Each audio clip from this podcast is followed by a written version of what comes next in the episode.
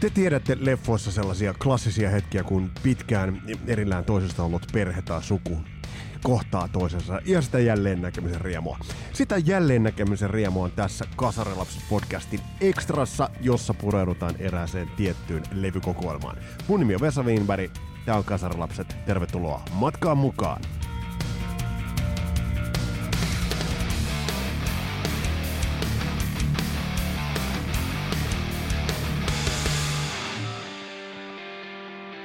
Yhtä harvinaislaatusta EPtä lukuun täydellinen Iron Maidenin vinyyden diskografia vuoteen 1989 saakka.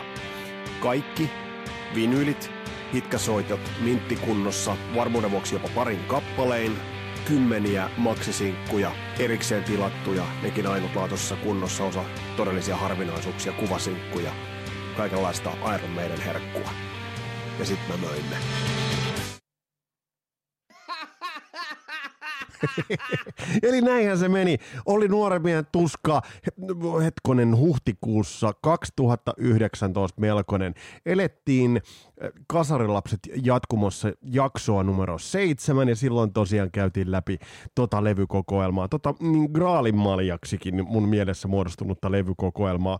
Ja kun tolloin tolmonen 14 minuuttia tuosta pämistiin podcastillisen verran tarinaa ja kun tohon ollaan sitten tässä – säännöllisin väliajoin viitattu ja säännöllisin väliajoin menty, niin kerrottakoon nyt, että mä olen tällä päivämäärällä, kun tätä nauhoitetaan 26. päivä helmikuuta perjantai-päivänä, tämä jää ainakin mun aikakirjoihin sellaisena, sellaisena päivämääränä, joka sulkee sellaisen jatkumon, joka lähti sieltä jostain synkiästä vuodesta 1992, jolloin mä myin tuon levykokoelman. Ja nyt mä on iloinen voidessani kertoa, että se olennaisin osa tuota levykokoelmaa on tehnyt kotiinpaluun. Se on tehnyt kotiinpaluun ja mä ajattelin ihan, ihan käydä teidän kanssa läpi tuota levykokoelmaa, mistä siinä on kyse ja mitä levyjä siihen kuuluu. ja tässä kohtaa iso shoutout uh, Raja Market mies uh, vailla vertaa Marko Eek. Uh, shoutout Markolle tästä. Markon kanssa käytiin hyvässä keskustelussa. Marko on siis mun vanhoja, vanhoja parhaimpia lapsuuden kavereita, ellei paras lapsuuden kaveri sieltä Tupa Pirttikadun Haminosta. Tavattiin sillä tavalla, että mulla oli jouskari ja Eki kiinnostui siitä, että voita, voidaanko ammuskella sun jouskarille. Me voitiin ja meistä tuli, meistä tuli silloin erittäin hyvät kaverit ja oli, oli kiva huomata, että me ollaan sitä, ja me ollaan sitä, vaikka tämä levykokoelma ei olisi vaihtanutkaan omistajaa. No ollaan, ollaan, ollaan, no siis aikuisten oikeasti ollaan. Mutta nyt fakta on vaan se, että Markon kanssa käytiin tuossa pientä, pientä viestinvaihtoa ja tuosta levykokoelmasta palas se olennaisin osa. Ja mä käyn teidän kanssa läpi, että mitä, mitä levyjä tässä kokoelmassa oikeastaan on. Nämä on kaikki teille tuttuita, se ei mitään sellaisia levyjä, mitkä tulisi teille puskan takaa, mutta mä käyn kappale kappaleelta nämä läpi, mä vähän hypistelen näitä levyjä, koska levyjähän pitää käpistellä ja hypistellä, ja vähän sitten niin kuin, että, että millaisen, millaisen merkityksen tämä mun, mun oikeastaan tälle levystölle tekee. Mutta tässä on yksi levy, josta mä haluan lähteä ehdottomasti teidän kanssa liikkeelle. Kunpa näkisitte tämän. Mä oon miettinyt, pitäisikö käynnistää tämmöinen YouTube-kanava, mutta eh, ehkä jätetään sen näti, niin kuin näteimmille, nätimmille pojille. Pysytään me täällä audioiden matkassa. Mutta lähdetään liikkeelle levystä. Tämä on Waspin eka debyyttilevy, jonka selkämyksessä lukee I Wanna Be Somebody, vaikka tätä on ihan on bändin omaa nimeäkin kantavaksi levyksi sanottu. Ja tämä on, tää on ihan maaginen hetki saada tämä levy, levy käsiin, siis tämä vinyylilevy, koska tämä on se sama vinyyli, jonka mutsi osti mulle Stadista valintatalon Hakaniemen, haka, oliko se Hakaniemen Elannon levy. Kelatkaa siis, mun äiti on ostanut mulle Hakaniemen Elannon levyosastolta Vaspin levyn. Ja mä muistan, kun mä sain tämän käteen, tämä kansi on kuitenkin niin kuin aika uhkaava, eli tässä Black ja kumppanit istuvat tällaisella maailmanlopun roviolla, siellä on toi Tormentor, setup taustalla. Sitten makeen noin silmät, jotka on tuolla niin kuin takaosassa, tuossa punertavassa savun peittämässä taivaassa tai tuollaisessa tuollaisessa niin tausta, se on mikä taivas on. Takakannessa on jokaisen kundin kuvat, sitten siellä on niin, uh, The Hellion biisistä lainaus tuossa noin, ja tässä on vielä Tony Richards, joka oli itse asiassa mun suosikki rumpali. Mä tykkäsin to- tosi paljon Tony Richardsin tyylistä. Ja bändissä on tässä vaiheessa on todella paljon vaaraa, koska niin kuin mä oon sanonut, niin bändiä ei nähnyt ihan koko ajan ää, netistä tai, tai jostain musaohjelmista.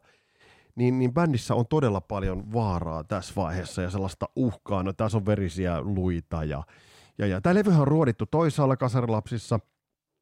Käy kuuntelemaan se jakso. Sen verran otin tyyppiä tuosta vinyyliltä, kun tätä kaivettiin, tätä levyä kuunnella. On tämä jumalauta, tämä on hyvä levy. Ei siitä pääs mihinkään. Tämä on Dwayne Baronin tuottama levy, tämä on soundeiltaan timantti. Ja tämä on, sen huomaa kaikesta, että tämä on ollut big production, tämä on ollut iso tuotanto, tämä levy. Eli, eli vaikka tämä on debyyttilevy, niin, niin tätä ei ole millään ihan sellaisella pikkubudjetilla lähdetty tekemään. Ja eikö tässä vaiheessa ollut Rod Smallwood, manageri Iron Maideninkin Sanctuaryn manageri, joka oli taustalla, että, että sekin niin selittää osaltaan sitä, että tähän oli jo laitettu aika paljon niin kuin isosti paukkuja. Ja oikeastaan mä voisin kuvitella, että toi, mikä on tullut aika mielenkiintoisella tavalla esille monessa muussakin jaksossa, on tämä, että minkä takia Waspista tuli niin iso Euroopassa, miksi äh, jos ajatellaan nyt esimerkiksi tuohon Rat-jaksoon viitataan, niin miksi Ratista tuli niin helvetin iso sitten taas Jenkeissä, mutta ei Euroopassa, niin nämä management-kysymyksiä. Ja esimerkiksi Rod Smallwoodin kädenjälki saattoi näkyä tuossa. Mennään tätä levykokoelmaa eteenpäin. Tämä, nämä ei ole missään kronologisessa järjestyksessä. Seuraava vinyyli, joka tästä niin kuin mua tuijottaa, siinä on pehmustetussa sellissä kolmella ketjulla kahlittuna lobotomian kokenut Editä, tiedätte jo. Tämä on Iron Maidenin Peace of Mind 83. Ja tämä on siinä mielessä tämä on niin kuin mielenkiintoinen. Mä, mä en muistanutkaan sitä, että esimerkiksi meidänin levyissä ää, tosiaan tähän koko packageen on laitettu tosi paljon ää, energiaa ja tosi paljon resursseja. Eli Derek Riggsin nämä kannethan ovat huikeimmat. Ja ehkä mä vois jollain tavalla ajatella, että että Peace of Mindilla se alkoi olla niin kuin korskeimmillaan. Täällä on niin kuin tosi paljon detaljeja, todella paljon. Mun, mun kaveri aikoina, joka oli samaa kaverustoa kuin Ekin Marko ja Jylhän Jari, niin oli Hyttisen Timmy, joka aikoinaan piirsi helvetin hyvin piirtää edelleen, ja Green Rose Fair, toinen shoutout sinne. Loistava semmoista keskiaika pohjasta musaa soittava bändi, joka oli muuten itse asiassa meidän tuossa Timmon kanssa me vertailtiin Clive Burry ja Nico McBrainia. Hm, hyvin muistan. Niin piirsteet kansia aikoinaan tosi taitavasti itsekin kopioi. Mutta tässä on paljon sellaisia niin kuin selliin loistava valo, toi ovi, joka aukeaa tuonne pilviin. Siinä on muuten Brave New Worldin tavallaan semmoinen – kytkös. Sitten toi käsi, joka leijuu, joka pitää tuollaista niinku riipusta, jossa on taas toi Derek Riggsin logo.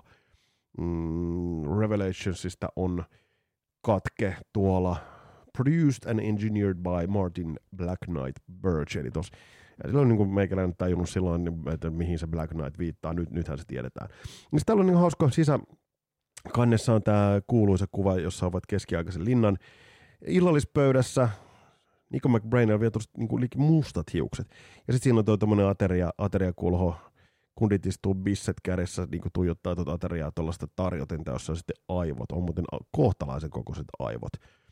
Eli, eli tämä on ollut, niin, sitten toi kirvesmies, kun siis viikaten mies tuolla taustalla. Ja hauskaa muuten näissä meidän levyissä, että esimerkiksi tässäkin on, on sitten niin kuin myös kuvattuna Martin Birch ja Derek Riggs, eli, eli tavallaan ovat tuoneet ihan kuvissakin niin tuon koko production crewn tohon, tohon kuviin, eli sikäli niin kuin toikin aika, aika semmoinen niin kiva, kiva ele siis mun mielestä kaikkinensa. Mutta hei, mennään tästä, tästä levystä eteenpäin.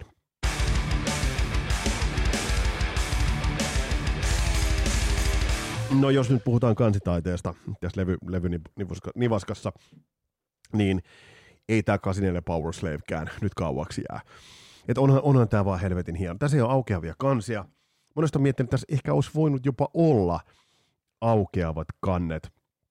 Ja tämä on nastasti tehty, että tämä näkymä, mikä on täällä ö, takakannessa, on ikään kuin näkymä, joka on sitten tuolta niin kuin huipulta, huipulta otettu tuolta rappusten päästä. Ja tämä hautajaseremonia, mikä tässä on, Joo, aika vaikuttava. Aika vaikuttava, että jos ajattelee niin kuin Dioa, joka samoihin aikoihin veteli tuolla Egypti-teemossa, niin kyllä niin kuin Irma, Irma veti niin kuin tässäkin asiassa aika lailla helvetin paljon pidemmän korren. Korren. Mutta tämä on tyylikäs package. Mä en muistanutkaan, tämä sisäpussi on tämmöinen, missä on sanat, niin on, tässä on tämä Eye of Horrors, josta lähtee sitten vähän sateenkaari kuvio tosta noin – ja siinä on tällaisella hiekkapohjalla on sitten niin kuin noi, noi lyriikat. Ja sitten tämä tyy, helvetin tyyli. Yksi tyylikkäämpiä bändikuvia, mitä Irmasta on otettu, on tämä, kun on sen sarkofagin äärellä, muumion äärellä, tuollaisessa niin kuin haudassa ja taas siellä on se viikotemies.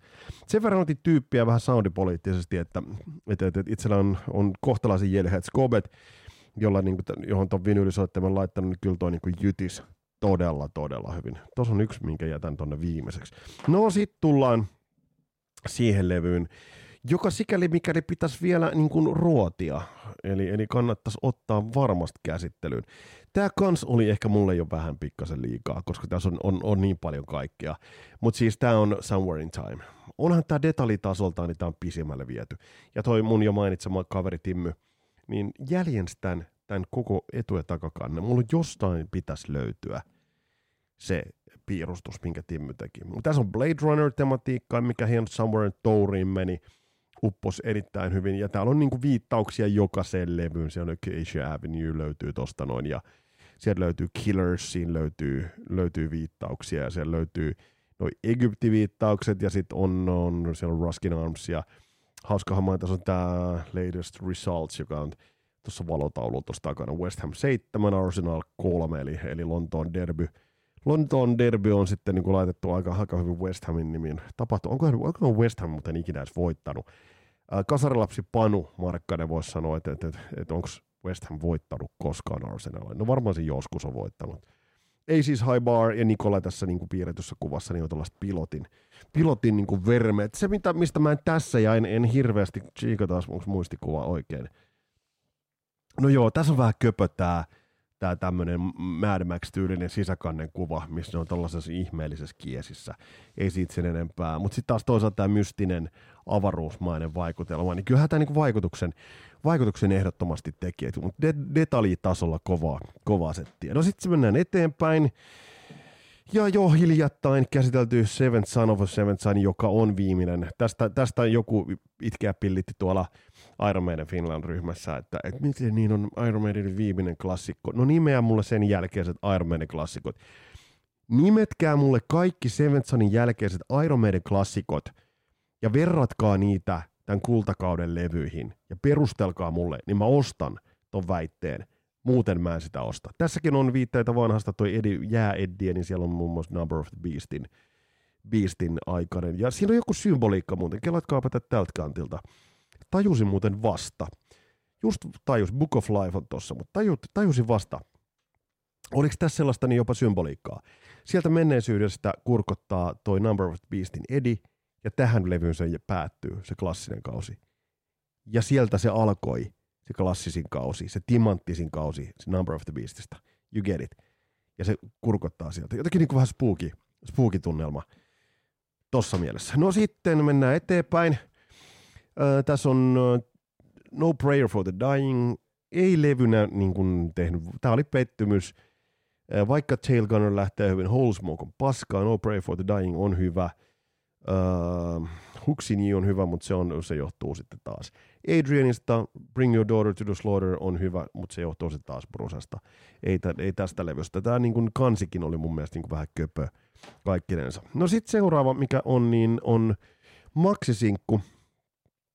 Tämä on vuodelta Tämä on vuodelta, se ei vuosilukuun luekkaa, mutta tämä on Women in Uniform Maxisinkku, jossa on sitten A-puolen kakkospiisinä on Invasion – ja sitten B-puolen ainoana biisinä on Markilta äänitetty, vuonna 80 Markilta äänitetty Phantom of the Opera. Tässä on tyylikäs kanssa, koska tässä on Edi tulee nyt kahden Jubungaa, uh, Charlotte Harlotin kanssa tulee sieltä, ja sitten siinä on Margaret Thatcherin näköinen uh, rautarouva, ba- baretti päässä, seisoo Iron Maiden julisteen vieressä, ja on valmiina listimään sitten tuonne Eddien baskeeseen, mutta ku, ku, ku, ku, kuinka siinä sitten kävikään.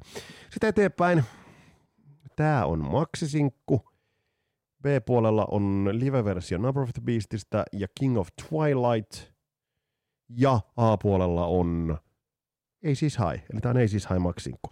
Tämä jostain syystä mustilla kansilla, vaikka tästä löytyy todella tyylikäs, tyylikäs mun mielestä se niin kuin Ei siis High sleeve, missä on sitten taas Edi siinä, siinä edessä. No sitten tulee semmoinen, mitä, mä, mitä mulla oli tosi ikävä, ja tämän, tämän ajattelin kuunnella, kuunnella niin kuin välittömästi tänään tänään tästä, kun pääsin niin podcastin äänityksestä. Meidän Japan. Eli tämä on Killers maailmankiertueelta tehty, tehty tämä on hetkonen neljän biisin mini-LP tai EP, miksi tätä kutsuu. Biisit on ykköspuolella Running Free, kakkosena Remember Tomorrow, sitten on Killers ja Innocent Exile. Nämä on äänitetty, nämä on äänitetty toukokuussa 81 Japanissa. Ja tässä on muuten tämä legendaarinen teksti. This record, this record is dedicated to all the headbangers, earth dogs, and metal merchants around the world. Thanks for making our first world tour such a success. Eli tosiaan ensimmäinen maailmankierto. Ja sitten tässä on vielä Paul Dianno mukana. Tämä on viimeinen äänite, millä Paul Dianno itse asiassa riveissä oli, eli sikäli tämä oli niin kuin historiallinen vähintäänkin. Ja tuossa takakannen kuvassa, mikä on Japaniasta otettu, niin kyllä on Adrian Smith poikasen näköinen ja Eddie sitten vielä siellä takana. Eli se oli meidän Japan. Sitten debyyttilevy, mulle ehkä jäänyt aika etäiseksi debyyttilevyksi. Tästäkin voitaisiin puhua jonkun meidän fanin kanssa, joka haluaa tulla linjoille, mutta se puhuu siitä että nimenomaan tuosta Diannon aikaisesta niin meidänistä. Onhan tämä niin biisilistaltaan huikea. Prowler, Remember Tomorrow, Running Free, Phantom of the Opera, Transylvania, Strange World, Charlotte the Harlot, Iron Maiden. Että tavallaan niin kuin nyt kun tätä biiseltä katsoo, niin tähän on likipitään klassikkotasoa, mutta soundit on aika köpöt. Uh, Will Malone, et nyt vaan tehnyt tässä kovin hyvää jälkeä. Et si- siinä mielessä, että jos tämä levyn olisi tuottanut uh, Martin Birchin, miltä tämä olisikaan kuulostanut. Toki tämä on siinä mielessä historiallinen, että tämä on ainoa meidänin levy, jolla Dennis Stratton soittaa, että siinä mielessä.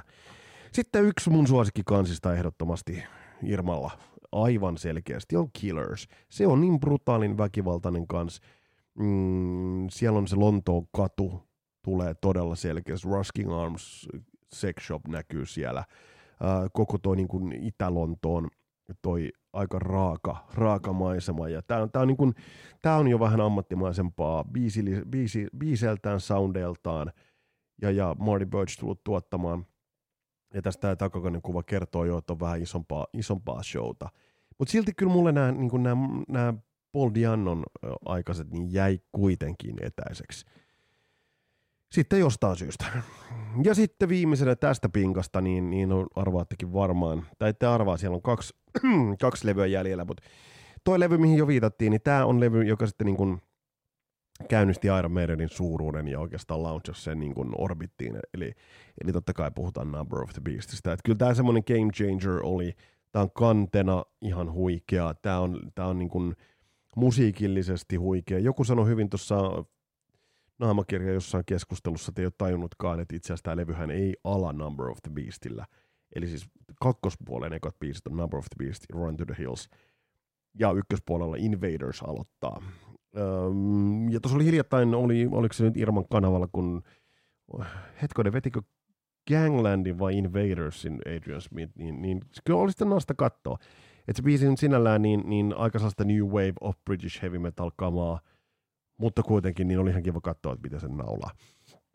Eli, eli tässä on oikeastaan nyt nämä levyt. Ja, ja tämä kokoelma nyt ei ollut ihan niin eksessiivinen kuin nyt muistin. Muistin, tuossa Marko, kun puhuttiin, että jotain, jotain on hävinnyt niin historian hämärään, jotain maksaa ja näin, mutta aivan, aivan se ja sama, aivan se ja sama. Mutta yksi levy mun on, mun on teille ihan, ihan pakko esitellä ihan tuota pikaa.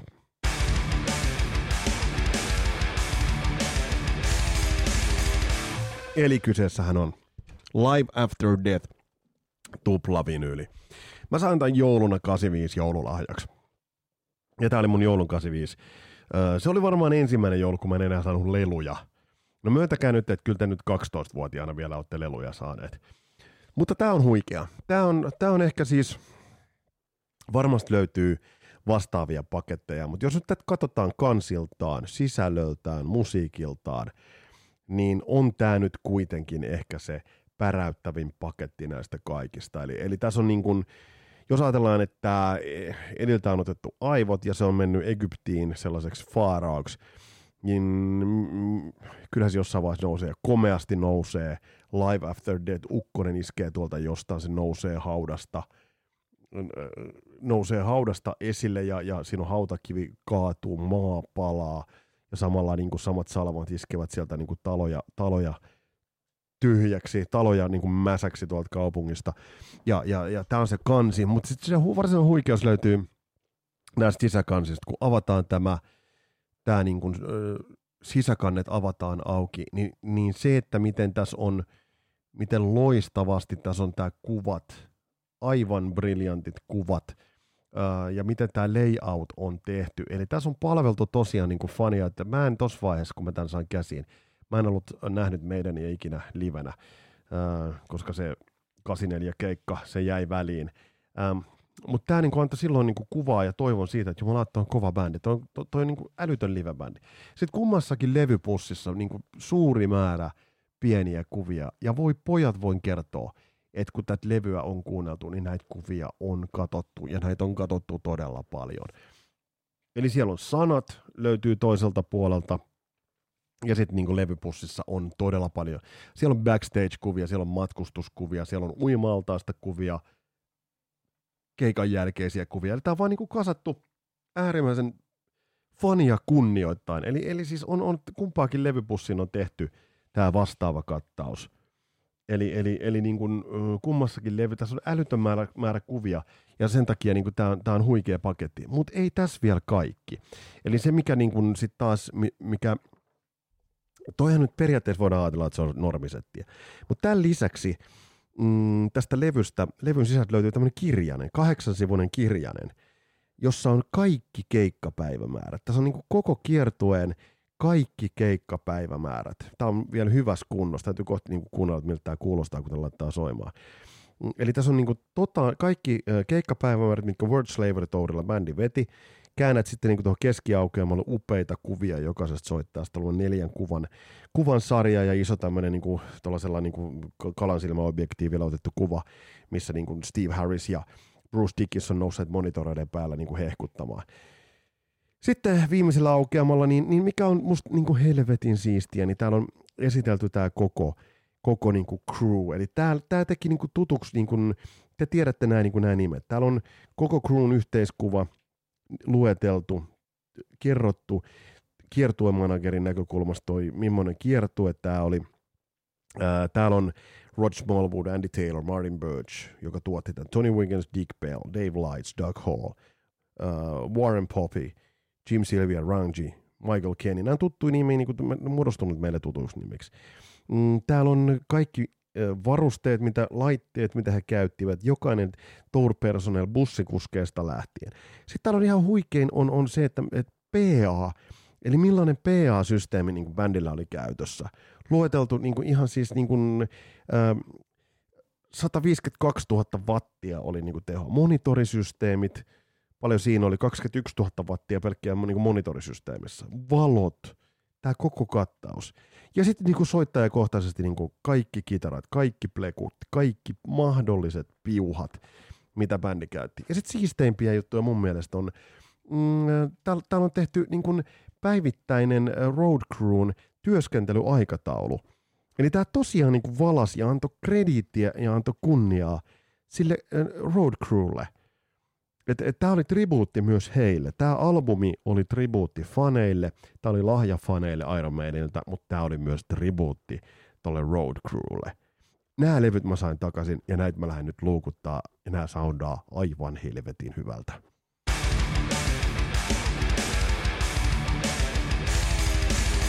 Jees, eli tässä oli tämän kertainen. Mä nyt vaan halusin tämän ekstran teille tehdä tähän väliin, koska mä jollain tavalla, mulla oli huono omatunto, että mä nyt heitin sellaista kuvaa, koska siis Marko kun osti multa ne levyt aikoinaan, niin hän ei toiminut viekkaudella eikä vääryydellä. Mä olin vaan helvetin hölmö. Ja hölmöydestä sakotetaan, niin pitääkin sakottaa. Mutta nämä on hienoja levyjä, luukuttakaa näitä levyjä, on se sitten niin kuin analogista tai digitaalista, niin nämä soundaa hyvältä. Paitsi mun on pakko sanoa, että kun mä kuuntelin Powerslavea, niin se dynamiikka vaan yksinkertaisesti jotenkin tuli mun silmille eri tavalla, kun se tulee suoratoistoista tai digitaalisesti toistettuna.